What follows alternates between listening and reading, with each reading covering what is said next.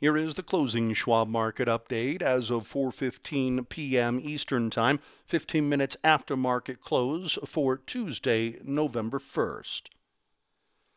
U S equities were modestly lower as investors awaited tomorrow's conclusion of the Federal Open Market Committee meeting.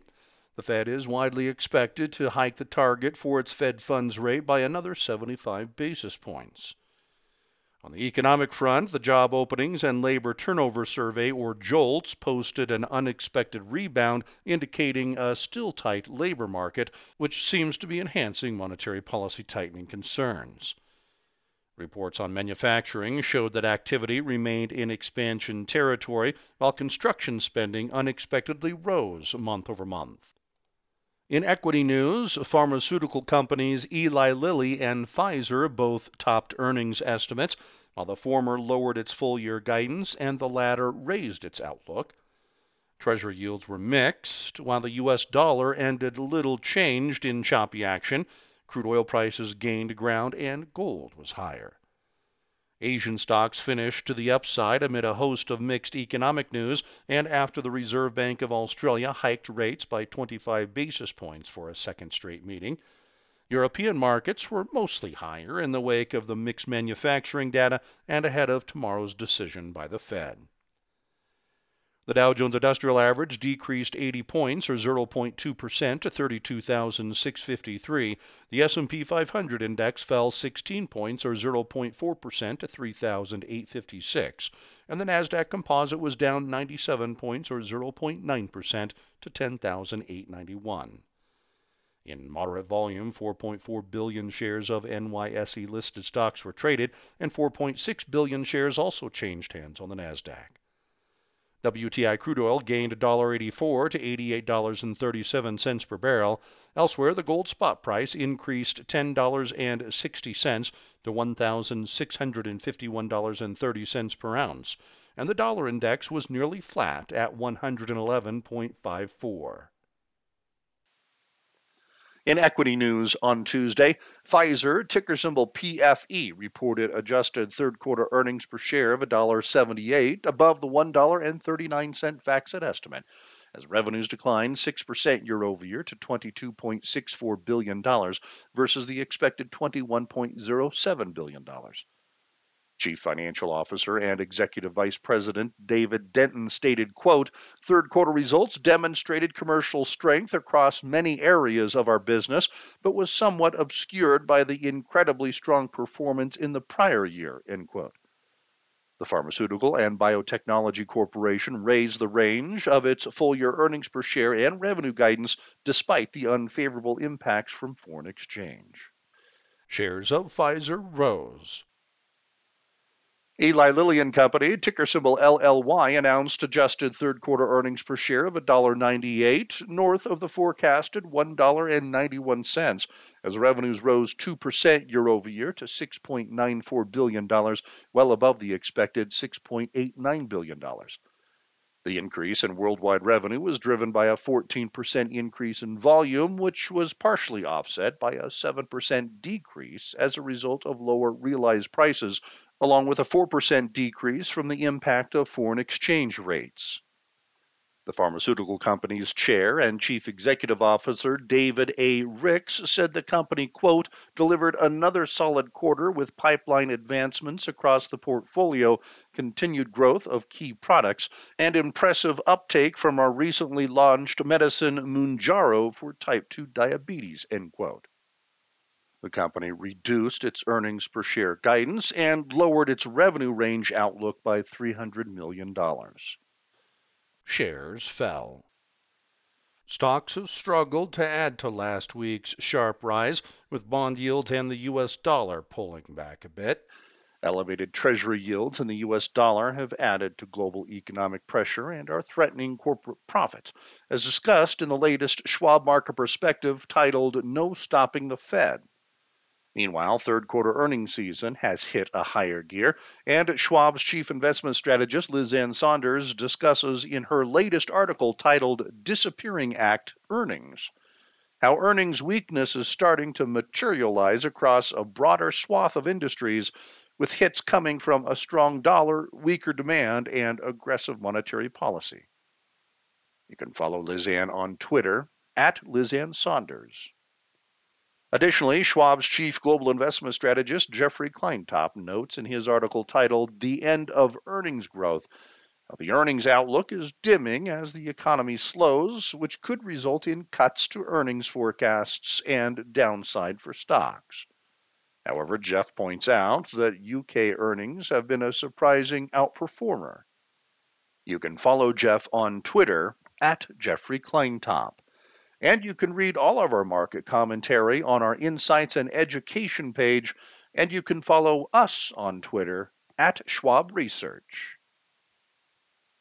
In economic news on Tuesday, the October Institute for Supply Management, or I S M Manufacturing Index, showed that manufacturing activity fell but remained in expansion territory.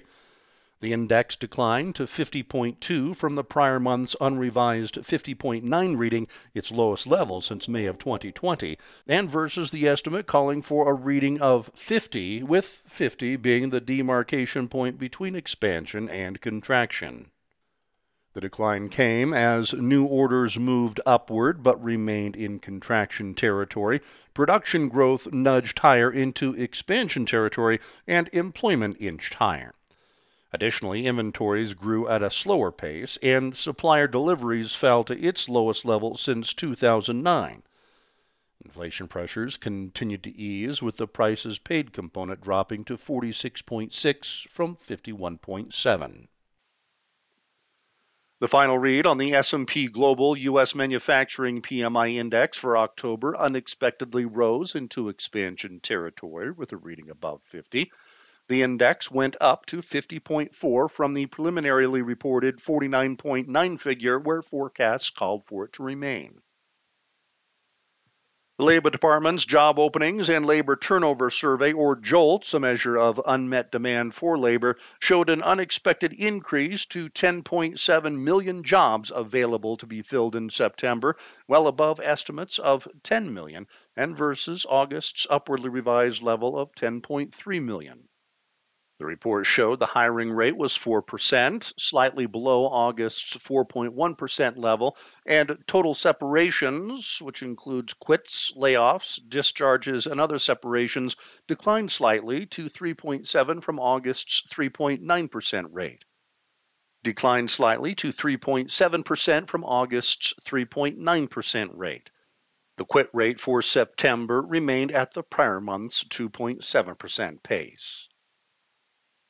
Construction spending unexpectedly rose zero point two percent month-over-month in September versus projections of a zero point five percent decrease and compared to August's upwardly revised zero point six percent drop. Residential spending increased zero point two percent month-over-month, while non-residential spending was unchanged. Treasury yields were mixed as the yield on the two-year note increased five basis points to four point five four percent, while the yield on the ten-year note was down two basis points to four point zero five percent, and the thirty-year bond rate fell eight basis points to four point one two percent. The Federal Reserve's two-day November F O M C meeting began today and will culminate with the interest rate decision tomorrow. The markets are expecting another seventy-five basis point rate hike for a fourth straight meeting. Elevated bond yields and the U S dollar have fostered volatility in the markets, with the Fed leading a global monetary policy tightening charge. Schwab's chief fixed income strategist, Kathy Jones, discusses this in her article titled Markets to Fed, Slow Down, You Move Too Fast, and how, if these trends continue, the Fed may end up slowing its pace of tightening but not stopping it. You can follow Kathy on Twitter, at Kathy Jones. In her article titled Different Strings, Similar Story, Schwab's Liz Ann Sonders discusses how a lot of attention has been paid to the elevated risk and announcement of a recession, but investors should instead focus on signals coming from leading economic indicators. Tomorrow, the Federal Open Market Committee, or F O M C, will conclude its two-day monetary policy meeting with the street widely expecting a fourth straight seventy-five basis point increase to the target for its Fed funds rate. Meanwhile, other reports on the economic calendar that are slated for release include the A D P Employment Change Report, forecasted to show two hundred thousand private sector payrolls were added during October, and the M B A Mortgage Applications Index for the week ended October twenty-eighth. In international news on Tuesday, stocks in Europe were mostly higher as investors awaited the Federal Reserve's policy meeting, with expectations of a seventy-five basis point rate hike being announced tomorrow. A rate hike by the Fed would follow last week's monetary policy decision from the European Central Bank, which raised its benchmark interest rate by seventy-five basis points for a second time. The economic docket in the region was full today as the U K's manufacturing activity remained expansionary with a reading above fifty and increase from the month prior, while Switzerland's manufacturing P M I declined more than expected but stayed in expansion territory. Additionally, Germany's import price index unexpectedly declined zero point nine percent month over month and rose twenty-nine point eight percent year over year, below the thirty-one percent estimate. Schwab's Jeffrey Kleintop notes in his latest article titled Revenge of the Markets, how markets can have more sway over policymakers than vice versa, as demonstrated in the U K recently, as the U K announced a new prime minister last week after its former leader resigned following a failed tax-cutting plan that rocked the financial markets, particularly bonds and currencies. Jeff offers three ideas for what markets may compel other policymakers to do next. Mounting inflation worries have also added to the market uneasiness and have been exacerbated by the persistent energy crisis in the region due to the continued war in Ukraine. The euro and British pound lost ground versus the U S dollar, while bond yields in the eurozone and the U K were lower.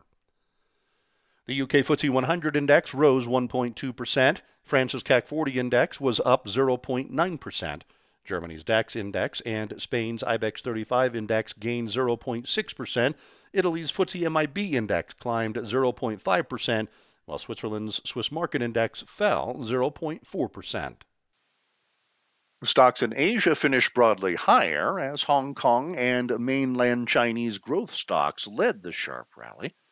Rumors of a potential end to China's zero-COVID strategy early next year, which were later refuted by a government official, was the likely cause of the robust gains.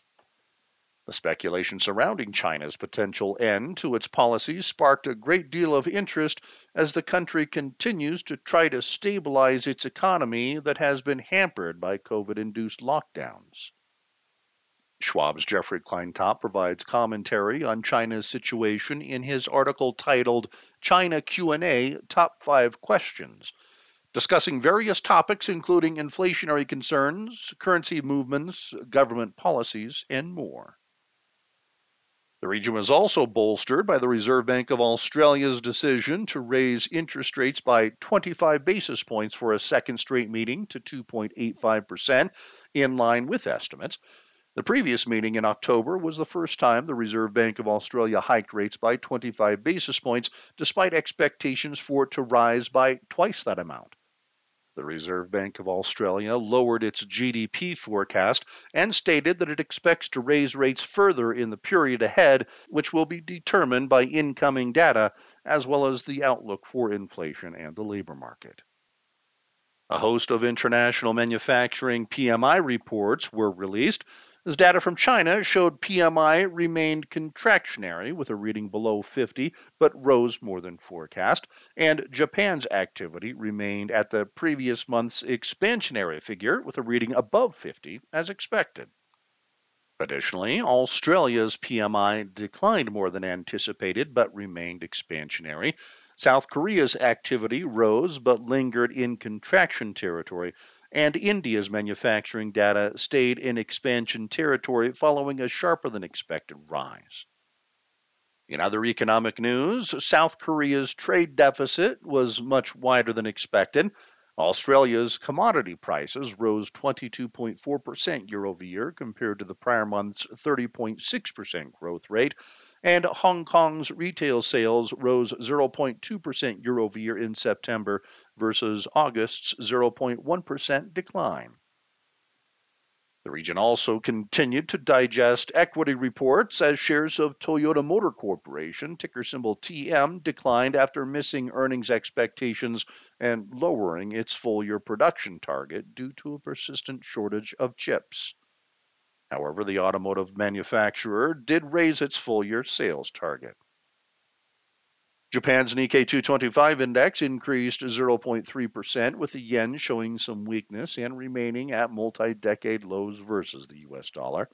The Hong Kong Hang Seng Index led the rally, soaring five point two percent, and China's Shanghai Composite Index climbed two point six percent. South Korea's KOSPI Index gained one point eight percent, Australia's S and P A S X two hundred Index rose one point seven percent, and India's S and P B S E Sensex thirty Index was zero point six percent higher. Tomorrow's International Economic Calendar will offer a number of manufacturing P M Is that didn't make today's docket, as well as South Korean C P I and trade data and employment figures from Germany.